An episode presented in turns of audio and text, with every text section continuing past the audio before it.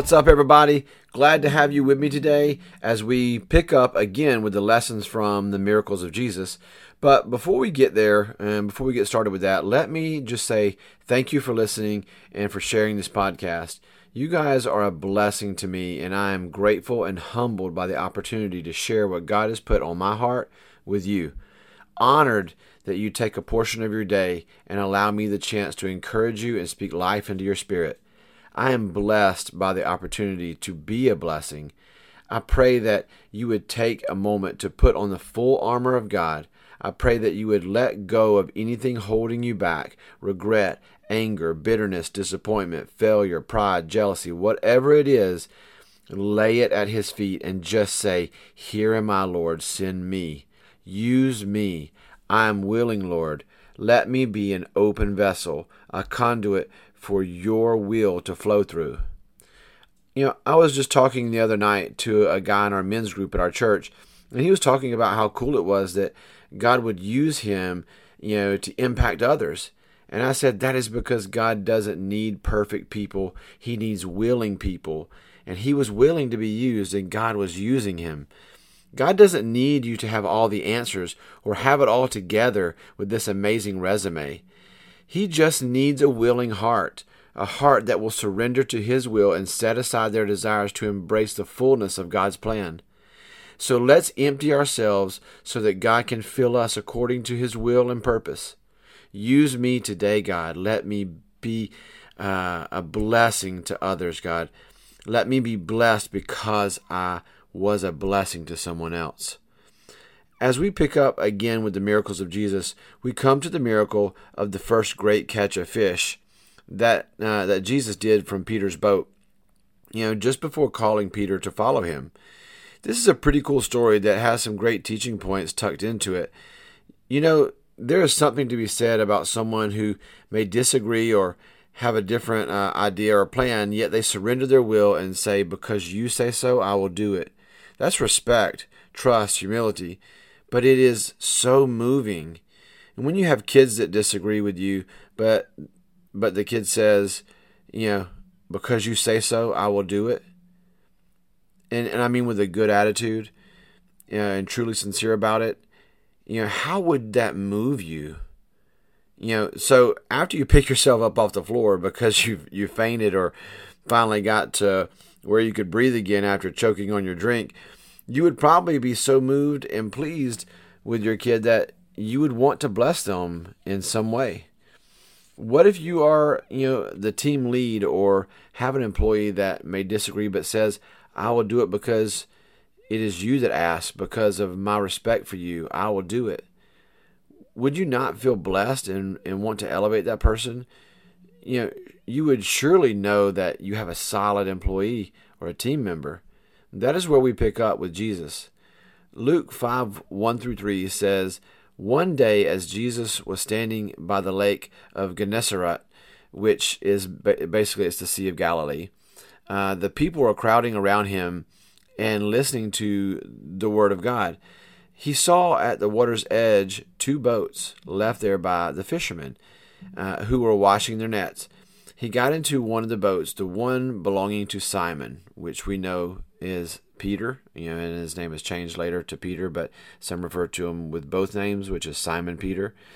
Um, but he got into the, to the boat belonging to Simon and asked him to put out a little from shore. Then he sat down and taught them, uh, taught the people from the boat.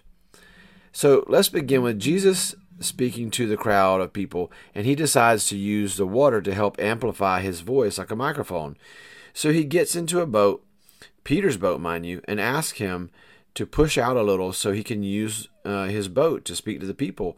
You know, of course, and, and being out on the boat a little bit, the water would help you know amplify his voice and make it easier for the crowd to hear him. Um, but Jesus is God in the flesh. If he wanted to, he could amplify his voice to ensure everyone heard him. But then Peter would have missed out on the blessing. Jesus doesn't need a boat or the water to speak to the people. But he gives Peter the chance to contribute to the to the and to bless those who are listening. Jesus didn't need Peter. He wanted to bless Peter, and it begins with him giving Peter the chance to, to bless others and contribute to God's work. Jesus saw Peter's heart and gave him a chance to bless others. You may say, you know, I don't have much to give. Neither did Peter. Jesus is not concerned with how much you have to give, only that you have a giving heart. What if Jesus climbs into your boat, so to speak, and asks you, you know, to use what you have for his glory, to bless or reach others for him? How would you respond? What was what has God blessed you with that you can now use for his glory? It could be something physical like like Peter had a boat, but it could also be a talent or a gift, maybe knowledge in a certain area or a skill set that you've developed. 1 Corinthians 10:31 says, "So whether you eat or drink or whatever you do, do it all for the glory of God." Now, Jesus finishes talking to the crowd and and he tells Peter to go out to the deep waters and let down his nets for a catch. Luke 5 5, it says, Simon answered, Master, We've worked hard all night and haven't caught anything. But because you say so, I will let down the nets. I fully believe that Peter was not expecting to catch anything, but because it was Jesus, he obliged. He was probably probably expecting to get the same results that he got all night fishing, which was nothing.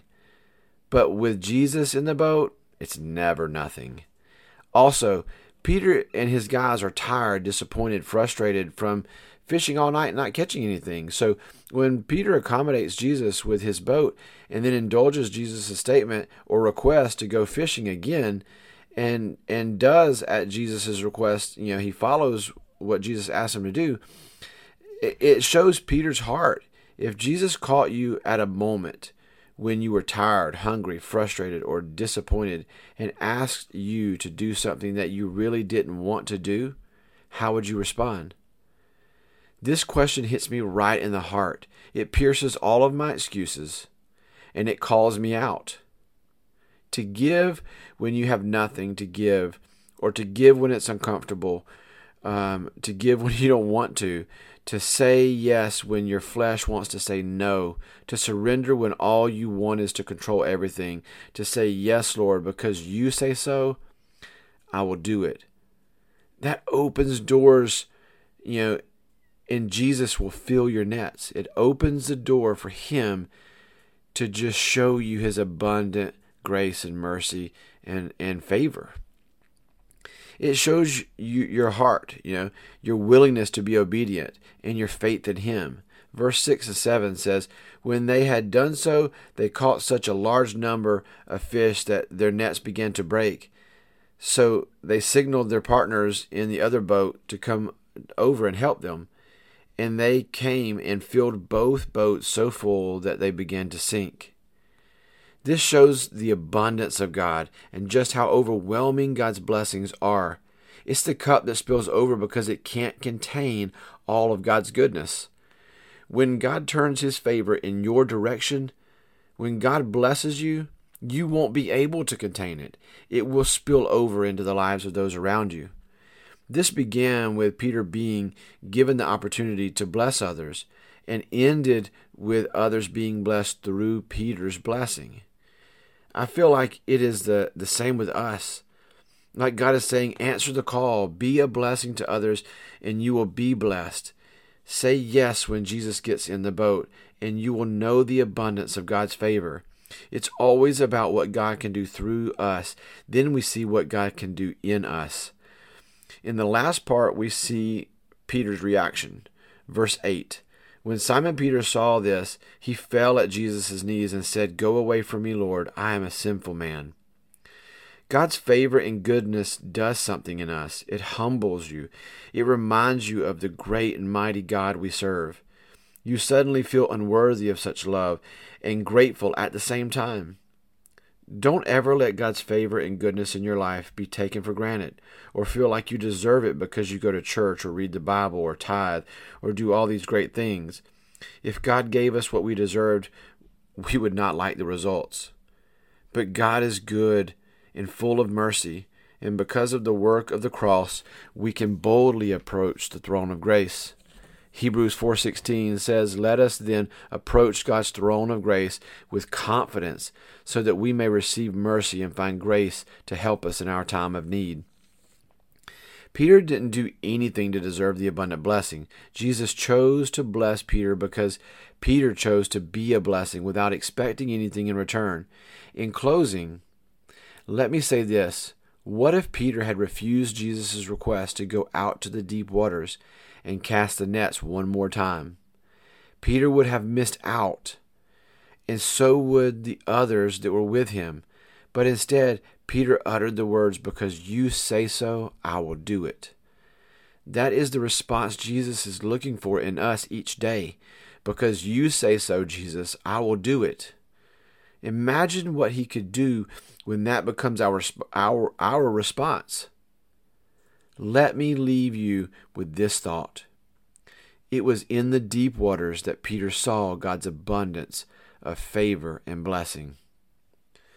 God, I am so humbled by your goodness. For so much of my life it was about me, but now I seek to be a blessing to others, and you have done a work in me that I can't describe. You have filled me with purpose, and your peace rushes over me. Daily, Lord, I seek to walk in your grace, and you renew my strength with every morning. Let me not miss an, any opportunities to serve you and be a blessing to others. So many people talk the talk, while few walk the walk. Let your people be those who walk the walk. Help us to not be too busy for you. And if I am, um, if I am all that someone sees of you today, I pray they see at least a glimpse of you, Lord. I pray that we would be sensitive to the Holy Spirit when He guides and directs our steps. And for all those who feel like they're in the deep waters, just know Jesus is in the boat and God's abundant favor is on the way. God, we give you all the glory, honor, and praise, for your name is great and you are worthy to be praised. Amen.